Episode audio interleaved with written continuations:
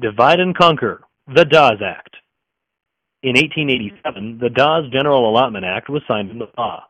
The provisions of the act included grants of land in the amount of 160 acres to each family head, 80 acres for single persons over age 18 and orphans under age 18, and 40 acres to each other persons under age 18.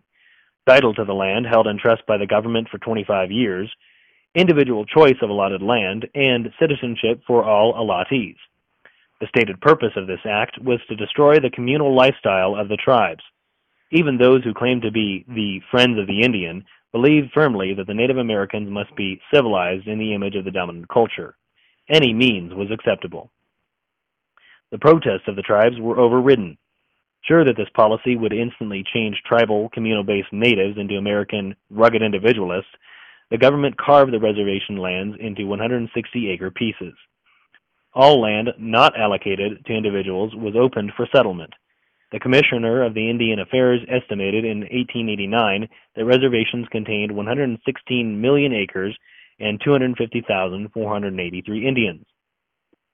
Giving each resident 160 acres would leave 66 million acres available for sale. The outcomes of this policy were disastrous.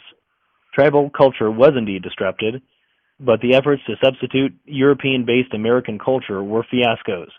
The conversion of Native Americans into farmers floundered due to lack of support. New landowners were systematically cheated out of their holdings. The education of children to assimilate them into the dominant culture was a dismal failure. None of the intentions bore fruit.